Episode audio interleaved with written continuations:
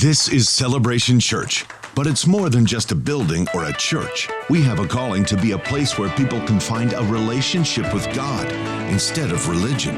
A place where freedom is found and acceptance given, and every person can discover their purpose and experience the kind of fulfillment only God can give. Together, we will raise, lead, and empower a generation to change the world. Here, Jesus is famous, and all the glory goes to God. This is celebration. This is our family. Welcome home.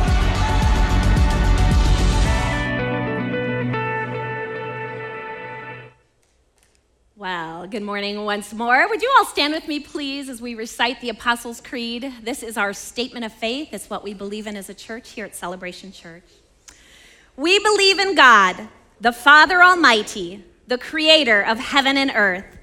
We believe in Jesus Christ, his only Son, our Lord, who for us and for our salvation was conceived by the Holy Spirit, born of the Virgin Mary suffered under Pontius Pilate, was crucified, died, and was buried. He descended to the dead, and on the third day he rose again. He ascended into heaven and is seated at the right hand of the Father. He will come again to judge the living and the dead, and his kingdom will have no end. We believe in the Holy Spirit, the holy Christian church, the fellowship of believers the forgiveness of sins, the resurrection of the body, and the life everlasting. Amen. You may be seated. Well, at this point in our service, we like to just pause for a moment also to, um, to receive, if you will, our offering. We haven't been passing buckets. We've just found that so many have gravitated toward digital giving, and we're so grateful for that.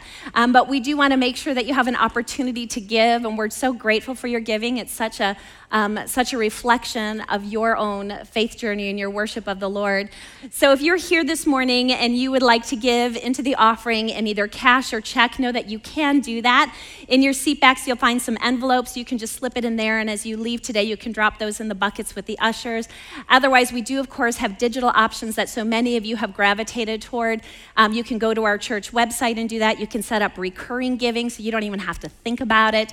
Um, and we're so grateful for those of you who have done that that. It certainly helps us with budgeting and things of that nature. But we also have a Celebration Church app. There's just lots of options in this day and age, right?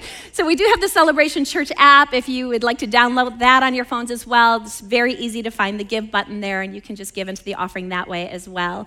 Um, however, you do it, know that what really is the blessing is that you do it with a heart to, to worship and give towards the Lord. And we're just so grateful for your, your faithfulness in that. Um, the fact that I'm standing before you this morning is clearly evidence that Pastor Mark is not with us today. Um, kind of an interesting situation. Um, he and Deanna had an event this week for Laugh Your Way, which is his marriage ministry. Um, if, you, if you're new around here and you're not familiar with it, Pastor Mark has just been such a blessing throughout our country and the world. So many couples that have been touched by what he does and what he speaks about marriages. So he had this event in Indiana and thought they'd be able to get back because it's Indiana. Um, and it was probably done at around noon yesterday. Um, but if you've been doing air travel at all recently, you know that all the schedules have just gotten interesting, right? Um, so they just simply couldn't get back for today. Um, so when he kind of discovered or realized in his schedule that that had happened, of course, he had to come up with a plan for um, somebody to cover the pulpit this morning. Um, and we are just so grateful that Pastor Mark can go and do the things that he can. And we're equally grateful for the opportunities when we can also bring in front of you some of our other um, staff members and give them an opportunity to just get connected with you and for you to get connected with them. So he had reached out to our youth pastor, Ben Klein, and said, Hey, do you think you could do the message on Sunday? And Ben quickly um, uh, acknowledged, yeah, he would be grateful for the opportunity. And I'm sure some of you have heard Ben preach before. He's done a couple of First Wednesday services for us. Um, and just a reminder First Wednesday is this Wednesday. Pastor Mark will be here for that. Um, but he's done a few First Wednesday services, but he's also on a weekly basis down in our youth area um, and, and often is preaching down there. So he's certainly no stranger to communicating, and he is not only an incredibly gifted communicator, but such a godly man. So we're just truly delighted that we're able to have him come and share with you this morning so that all the more of you can get a little bit connected to him, get a feel for um, who he is. Um, let me just tell you right now, I, every time he has the opportunity to come up, I'm like, it's such a great encouragement for getting your students to our youth, um, our youth services on Wednesday nights, because you'll just get a feel very quickly for the quality of his character, his heart for the Lord, and his ability to communicate the word and just such um, such a practical way. So um, he also happens to be my son-in-law. Um, so I'm a little biased. Um, but the truth of the matter is, I loved all those things about Ben Klein before he ever showed an interest in my daughter. It was just like the added bonus, and we're like, oh, this will be good. so we were delighted to welcome in the family. Um, but anyway, would you please welcome to the stage this morning Pastor Ben Klein?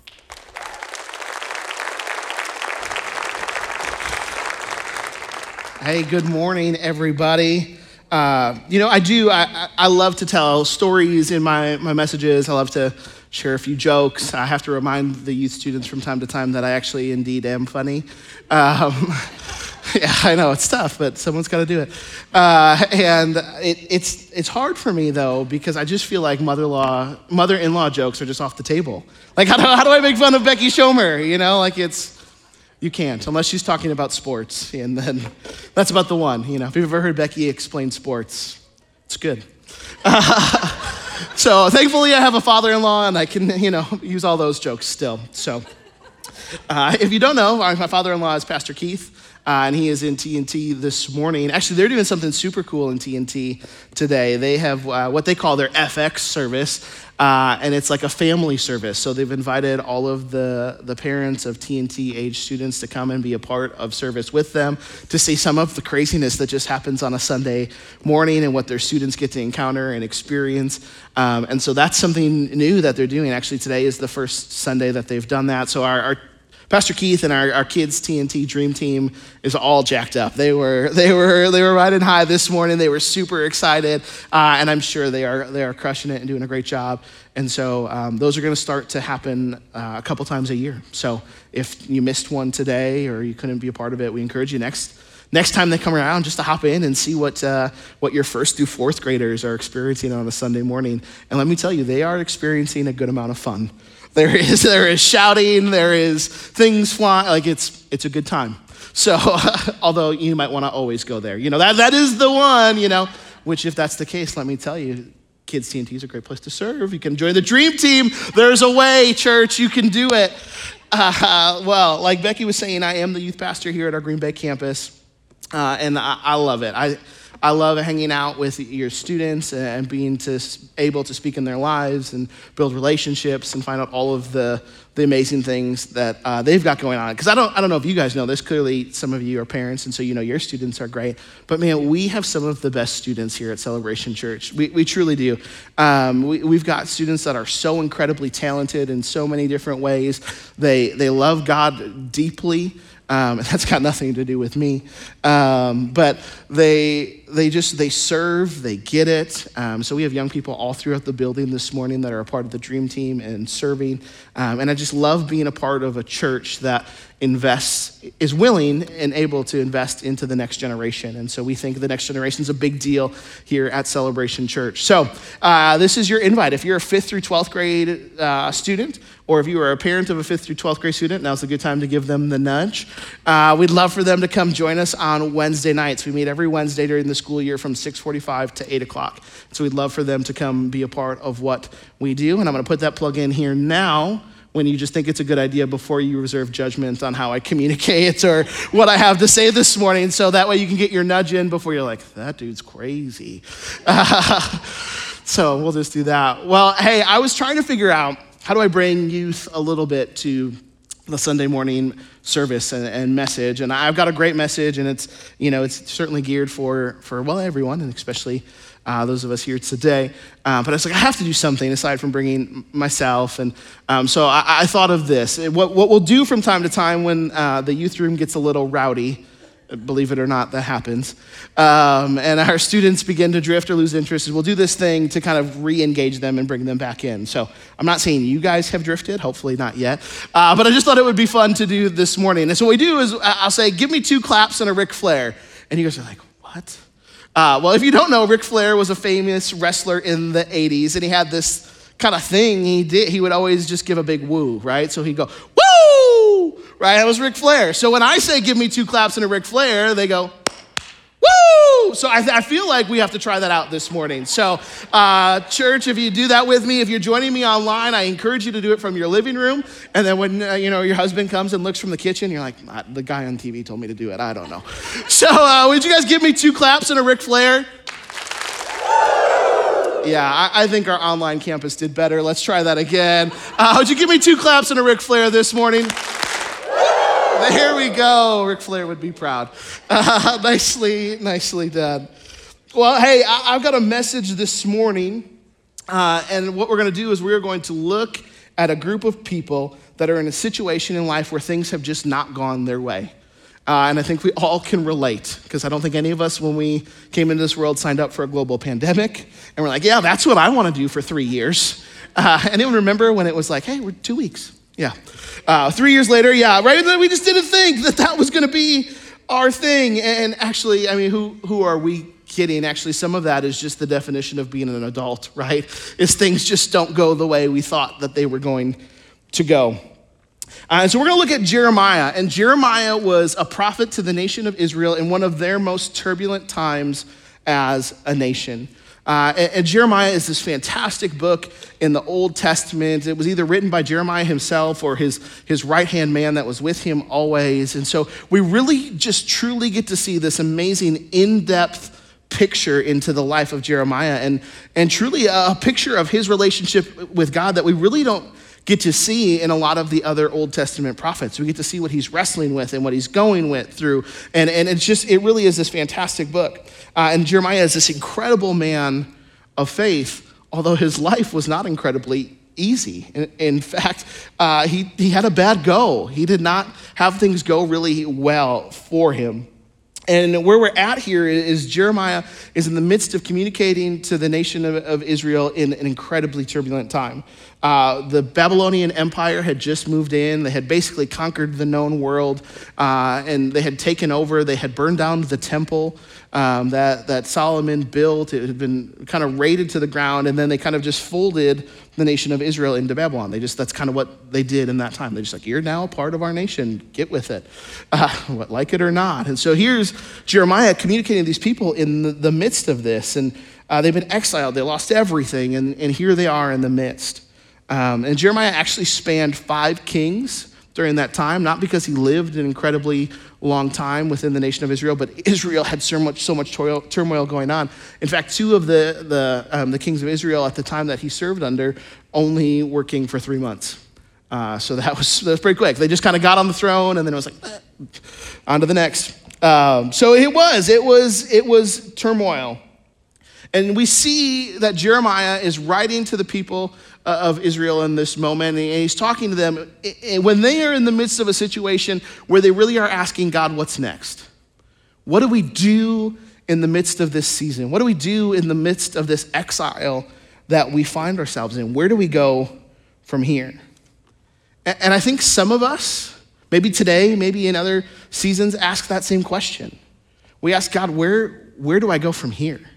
What do I do in the midst of this exile this season. Now, none of us have been exiled from our homes in Wisconsin. Minnesota has not come and taken over, thank God.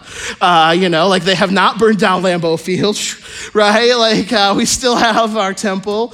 Um, wait, can I say that? You, know what I mean. Yeah. Uh, we still are, are, good, right? We don't have to cheer for the Vikings, praise Jesus. Like, you know, so we're not, we haven't been displaced. We aren't in this midst, but we, we understand the, the concept of, of feeling like, God, what's next? God, I'm in the midst of this situation that I never thought I'd find myself in. God, uh, I have the worst job ever, and I have to go there day in and day out. And how does that happen? What does that look like? We never thought we would experience that kind of moment. We never thought that our relationship would look like this. We never thought our family would look like this. We never thought that life would look like this. God, what's next? God, where do I go from here? What's my next step? How do I move forward? You know, and, and, the Israelites, maybe like some of us, are looking for the answer from God, and, and they, they were looking for an answer that said God was just going to pull them out, that everything was going to be okay, everything was going to be good, that in an instant he could change everything. And, and praise God, we serve a God that can do that. But could it be possible that if you don't like where you're at, if you're not in the best season, if you're in the midst of exile, that God has intended for you to be there, to live in it, and to thrive in it? And maybe He actually wants to use you in the midst of that situation to be a light to the darkness? You see, that's the plan that God had for the Israelites at this time. That's the, that's the great message that Jeremiah got to communicate to his people that had just lost their homes, that had just lost everything. And we pick that up in Jeremiah 29, 4 through 7. And this is what, this is what he says. This is what God says. This is what the Lord Almighty, the God of Israel, says to all those I carried into exile from Jerusalem to Babylon build houses and settle down, plant gardens and eat what they produce, marry and have sons and daughters. Find wives for your sons and daughters. Give your, give your daughters in marriage so that they too may have sons and daughters. Increase in number there, do not decrease. Also seek the peace and prosperity of the city to which I have carried you into exile. Pray to the Lord for it because if it prospers, you too will prosper. God's message to the people in the midst of their exile, in the midst of their turmoil, was settle down, be present, build houses, build houses and grow, prosper in the city. You see, when things don't go our way, we have a hard time. We do. And, and I can't imagine that Israel was, was thrilled with this. It's not the way they had planned it to be. They didn't want to be in Babylon, they didn't want to be in that place. And we can relate because every day we wake up and we have a plan. We have a plan how the day is going to go, how it's going to unfold, how things are going to shape out. And maybe for some of us, that's an incredibly detailed plan. Like we've got it planned down to the minute. Others of us are like, well, whatever. But we still have a whatever plan. Our plan is whatever. Uh, growing up, I thought I was a whatever kind of guy. I flew by the seat of my pants. I was the least planned person in my family growing up. Uh, my mother is incredibly detail oriented uh, an amazing planner. That's just how we're going to phrase that. Uh, she's got a plan for everything. And so we had a plan going into everything. And so for me, I was like, well, I'm not anything like that. Well, then I got married, and I realized, in fact, I am a planner. Uh, my wife just is not. And I thought I was the is not. My wife is more of an is not, right? And so I realized quickly that there is a plan to my day, and I have plans and I have things that I want to do. In fact, there's this one time where I had a plan and it did not go well. Uh, well, because it didn't go according to my plan. Uh, so when my wife and I were, were dating, we had uh, gotten to the point in our marriage where we were, our marriage, our, we got there. Woo! we had gotten to the point in our relationship where we decided that we were going to take those next steps. We were going to get engaged, and I had a plan that it was going to be a big secret, that no one was going to know, even Elizabeth. She wasn't going to when and where it was going to happen. And I was holding to that plan pretty firmly.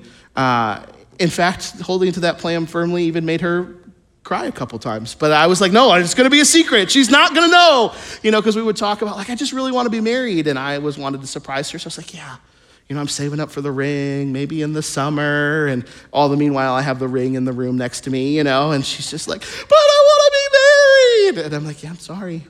like, we're not there. We're not there yet. I figure, you know, like I bought this ring, I have to have a little enjoyment in the process.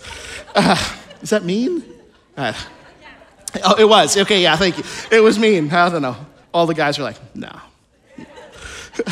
so I had a plan, but before I was going to ask her to marry me, I had to do this thing. I had to ask uh, her father for permission to, to marry his daughter. And you guys like, oh yeah, that's great. That's easy. That's simple. Well, yeah, but not as simple in my situation.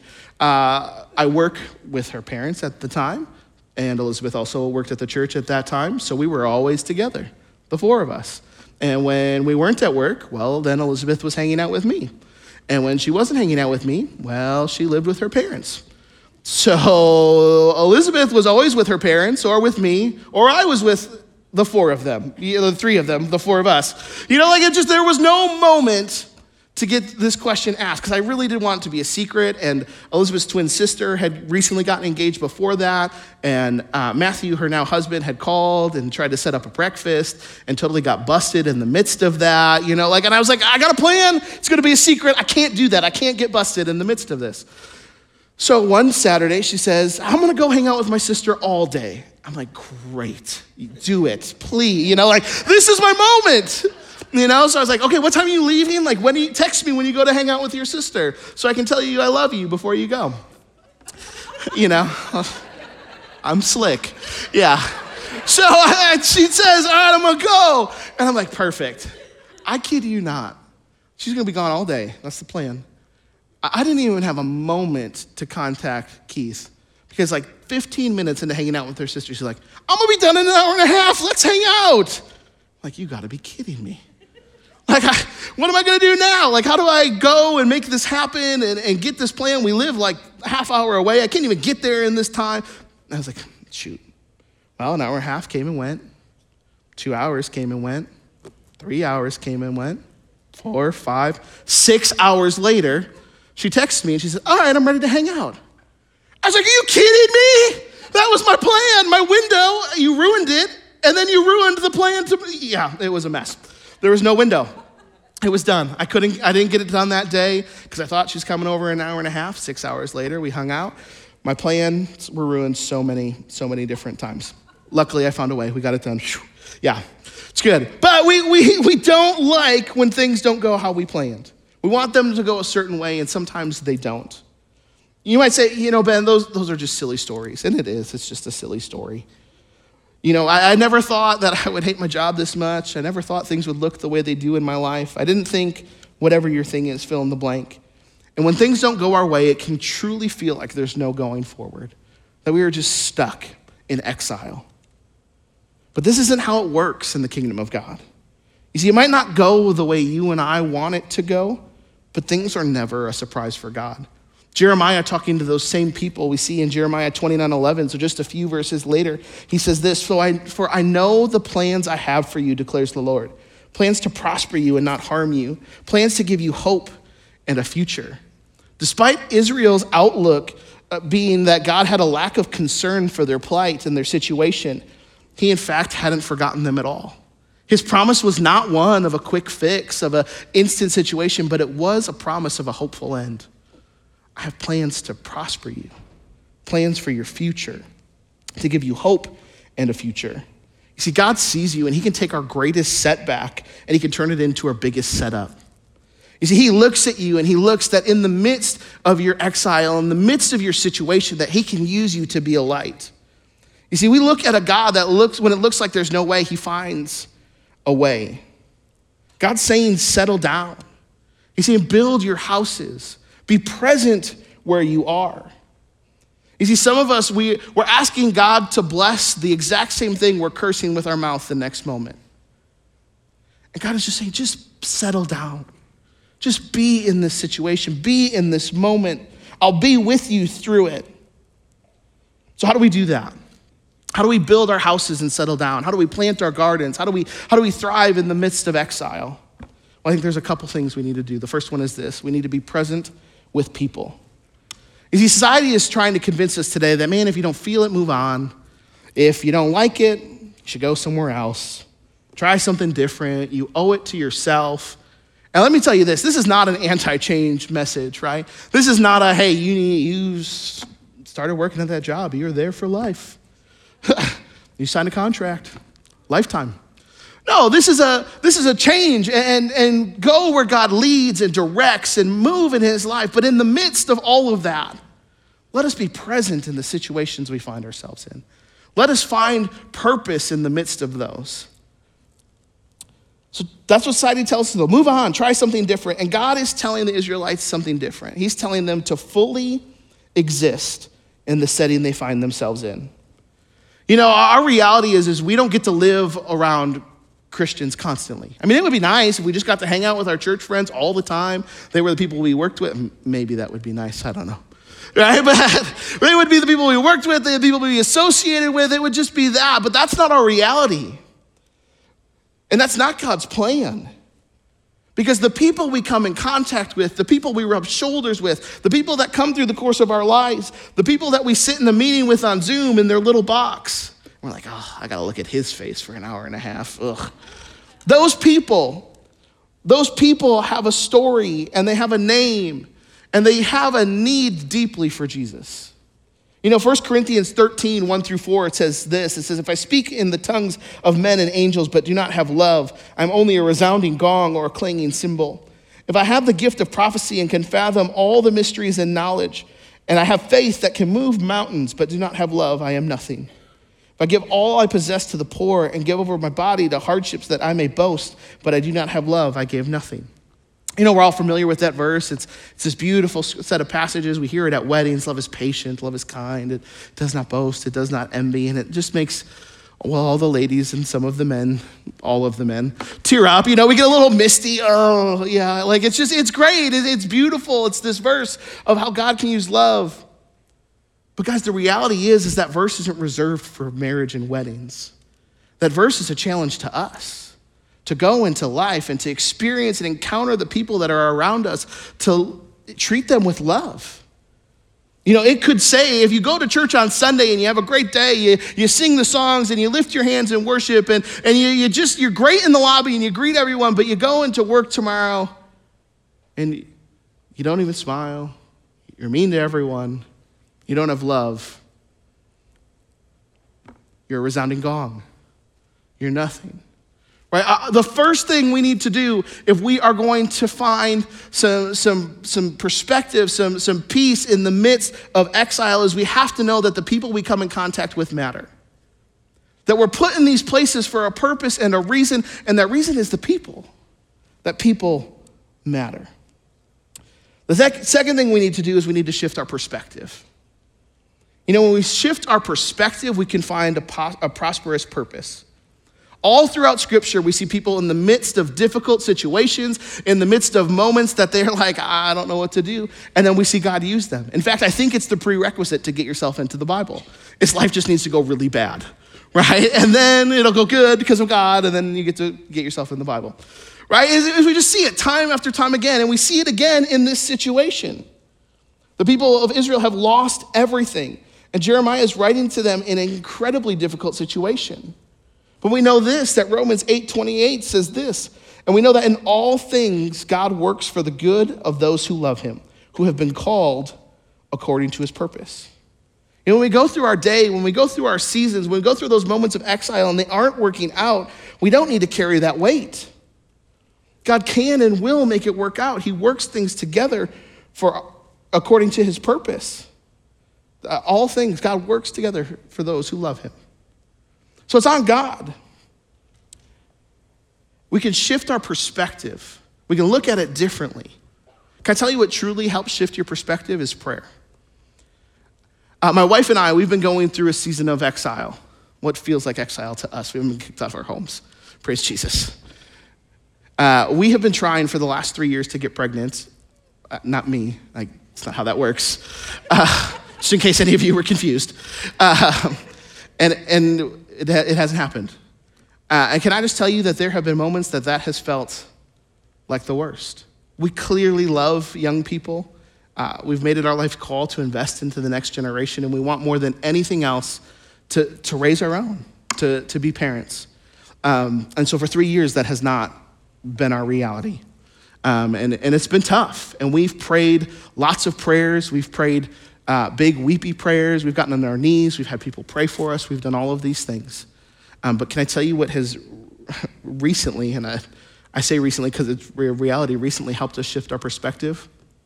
It is a, a daily, constant prayer. So we have alarms on our phone that are set for 5:20 every day, and 5:20 is not a special time. It just happens to be a moment where we're typically together, and we pray.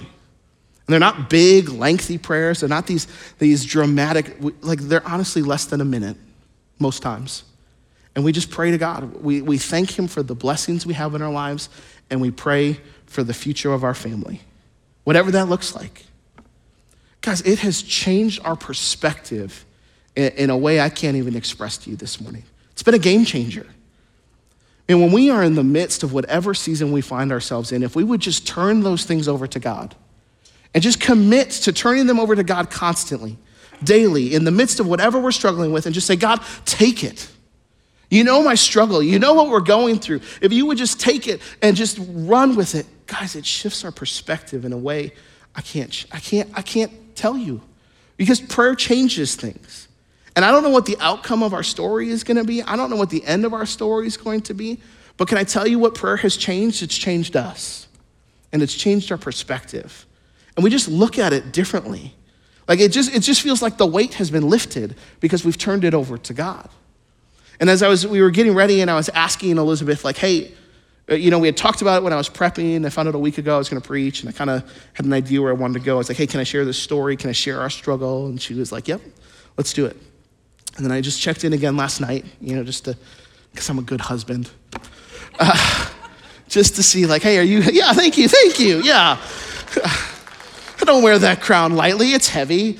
Uh, just to check in and to, to just make sure, like, hey, are, are you, are we good? And, and, man, she looked at me and she said, yeah, with like full confidence. And she said, I don't want to just talk about God's faithfulness in the end. I want to talk about God's faithfulness through the journey. I was like, all right, well, you're preaching. I'm down. Like, you know, like I don't need anything to say. Like, guys, God is faithful through the process. We just have to be willing to look at it and change our perspective and look at Him as we go through. It's easy to complain, but have we prayed about it? Have we truly turned it over to God. We need to remember the people. We need to shift our perspective. And the last thing we need to do is we need to remember that Christians carry their own culture. That no matter where you and I are, who we're surrounded with, that we carry a culture that is stronger. 1 John 4 4 says this You, dear children, are from God and have overcome them because the one who is in you is greater than the one who is in the world. Man, I love the song, The Blessing. And I think Becky nailed it when she said, He is for you, He is for you, He is for you. Guys, the one who is in us is greater than any situation we're going to experience. And so when we're in the midst of those exile seasons, when we just don't know what is next, and God's culture overcomes it all. He is with us, He is for us.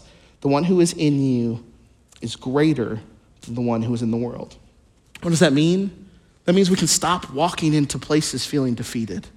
That we can stop walking through these seasons of exiles feeling like we've lost. When the reality is, is he's already won. We've already overcome. That there is a, a, a great and, and hopeful reward. And it doesn't mean a quick fix, but it does mean a hopeful end. And that we can walk through this, this season. We can walk through these days, these weeks, these months, these years, this exile. And we can know that, that God is with us through it. That his kingdom culture is stronger than any of it that he overcomes. You see, we fulfill our purpose when we're willing to use by God in the darkest of places. You see, Jeremiah knew when he was communicating to the nation of Israel that it would be easier if they were just lifted out in an instant. But John 1 5 says this it says, The light shines in the darkness, and the darkness has not overcome it. You see, the story as they go on, as they're in the Babylon Empire for like 70 years, is that the, the nation of Babylon at points gets changed by Shadrach, Meshach, and Abednego, by the story of Daniel, like these stories that come later in the book of Jeremiah and Daniel, because the Israelite people decided to build houses and to settle down and to, to be prosperous and to build their, their, the kingdom of God in the midst of it. Guys, when we decide to, to live our lives, to find perspective, to, to find purpose in the midst of our season of exile, God changes things. He changes those around us. He calls us to do just that, to be a light in the darkness. And, and, you know, we need to, to look at that darkness in the world isn't just a bad thing. A lot of you guys were like, well, I was with him until he had that little blasphemous statement at the end. that, was, that was weird. No, it's, it's not necessarily a bad thing because the darker the room, the brighter the light shines. And so, if we are the plan, if we are God's plan for, for the people of the world to know Him, man, the darkness shouldn't scare us. It should say, that's an opportunity for me to shine brighter, for my God to shine brighter through me. As I go into situations, as I go into the workplace, as I go into my family that doesn't know Him, as I go into my neighborhoods around me, as I go through the grocery store, as I go wherever I am, I can be a brighter light in the midst of the darkness. And we know how people talk about faith. We see the lives of the people around us, and they, we just know that they need Jesus. They just need him in their lives. And we can be a light to help point them towards Jesus. See, God isn't looking for people to encounter his presence and retreat. He's looking for people to build houses and to settle down in the midst of the light of darkness. Uh, band, if you want to come get yourself ready, ushers, if you want to start to get set for communion here. See, in a, in a moment, we're going to get, get ready and we're going to take communion. Uh, but, but Paul says in Corinthians that we ought to examine ourselves before we eat and drink of the blood, the, the bread, the drink the bread and drink from the cup. Uh, and, and as we just look, as we, we go forward, as we evaluate where we're at, it's a great time to ask, like, are, are we in the midst of exile? Do we need to turn some things over to God that have, have held us back? Have we felt stuck in the midst of it? Are we being a light to the world? And maybe you find yourself and you're like, well, I don't know any of that because I've never had an encounter with Jesus.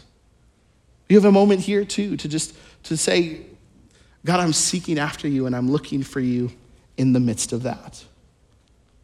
So, with that in mind, will you guys bow your heads as we, we pray? Heavenly Father, before we partake in the bread and the cup this morning, in obedience with the scriptures, we pause now to examine ourselves. If we've sinned against you in thought, word, or deed, by what we have done or by what we have left undone, if we've not loved you with our whole heart, if we've not loved our neighbors as ourselves, for the sake of your beloved Son, Jesus, who gave himself as a sacrifice for our sins, have mercy on us. Forgive us all of all of our sins. Strengthen us in all goodness. And by the power of your Holy Spirit, keep us in eternal life that we may delight in your will and walk in your ways to the glory of your name. Now, as our heads are still bowed, if, if you're new to faith or if you've just never truly experienced God's saving grace in your life, I want to encourage you right now to quietly, in your own words, just ask Jesus to forgive you and to come into your life. Amen.